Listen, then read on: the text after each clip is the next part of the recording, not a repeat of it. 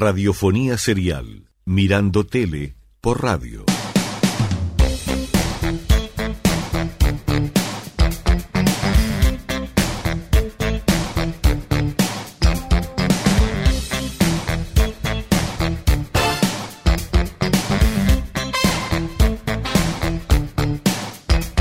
No sé qué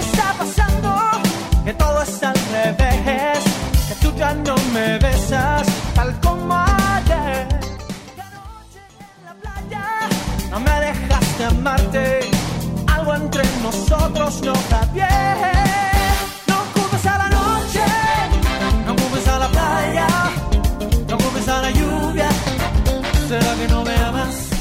La música, lo que estamos escuchando es un clásico de Luis Miguel. La gran pregunta es si lo que estamos escuchando lo grabó Luis Miguel o no lo grabó Luis Miguel.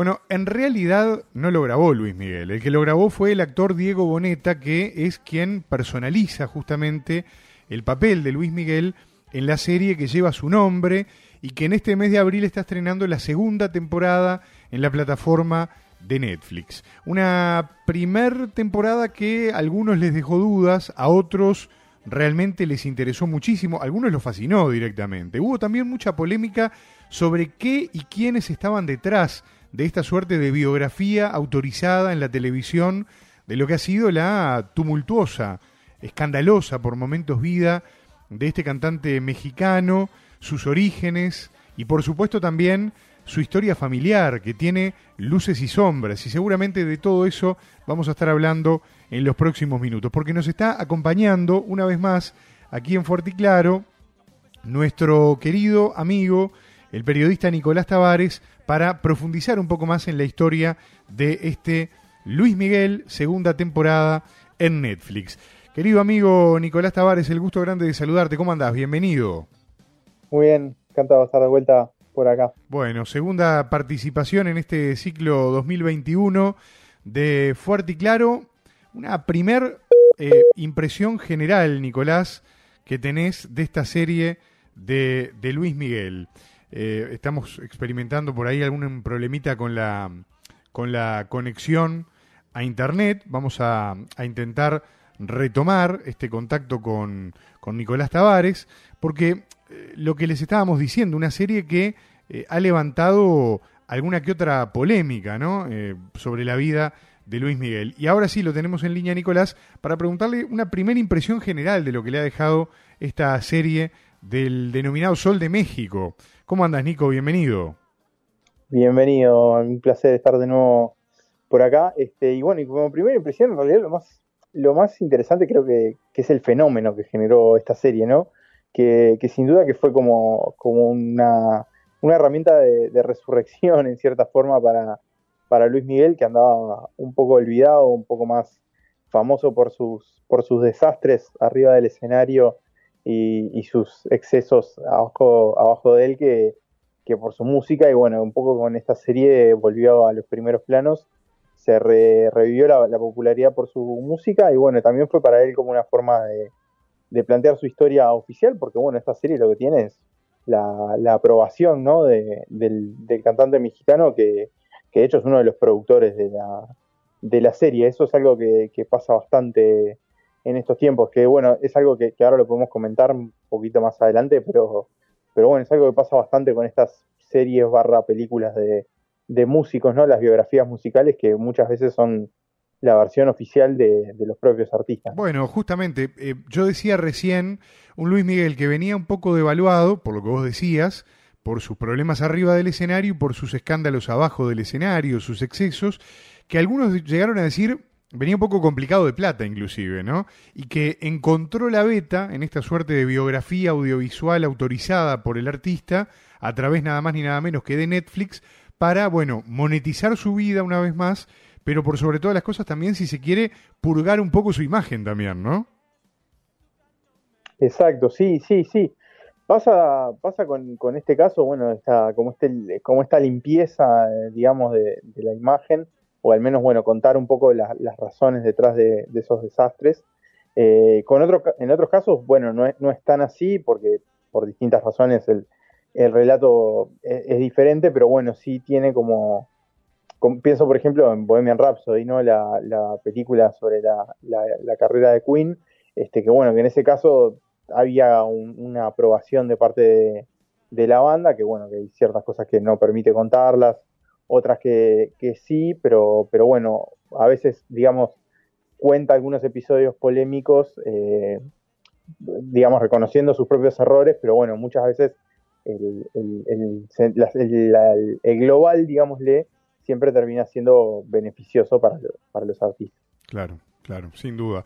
Nico, eh, algo que no es menor, vos hablabas de, bueno, los detalles de, de la vida y lo que han sido de alguna manera eh, algunos escándalos, ¿no? En la vida del propio, del propio Luis Miguel. Eh, y, por lo menos lugares de su vida bastante oscuros y, facetas complicadas, ¿no? Lo que fue, por ejemplo, la desaparición hasta el día de hoy de su madre, que un día no la vio nunca más. Eh, todo lo que se esconde detrás de, de, la figura del padre, ¿no? Un ser vaya polémico en la vida de, del artista.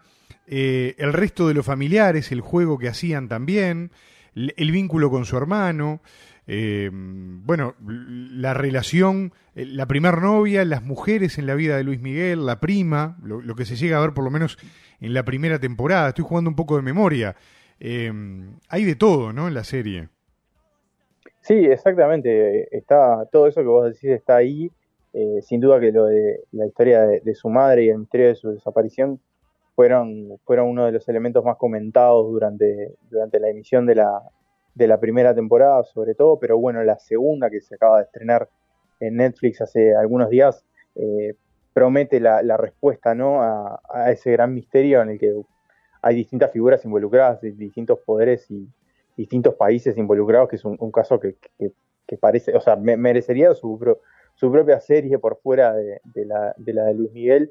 También está obviamente, como vos decías, lo de, lo de su padre, la influencia de su padre, el hecho de que ya desde niño fuera una figura con, todo lo que eso implica, ¿no? Muchas veces para, para los niños. También esta segunda temporada implica la relación con, sus hijos, que también es un poco polémica y, extraña. Y también, bueno, eh, algunas situaciones de, su carrera que, lo llevaron a, convertirse en un poco como en esta autoparodia, ¿no? También en los últimos años, sobre todo, con muchos, muchos enojos, muchas bajadas del escenario repentinas, muchos shows interrumpidos, eh, y demás situaciones que, bueno, que, también son un poco producto de, toda su vida y que es algo que, bueno, que vamos viendo a lo largo de esta, de esta serie. Claro.